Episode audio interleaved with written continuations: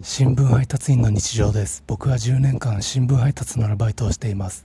昨日は祝日で祝日は夕刊の配達がお休みなのでケーキバイキングに行ってきました。だいたい休みの日はケーキバイキングに行っています。去年1月から86回目のケーキバイキングです。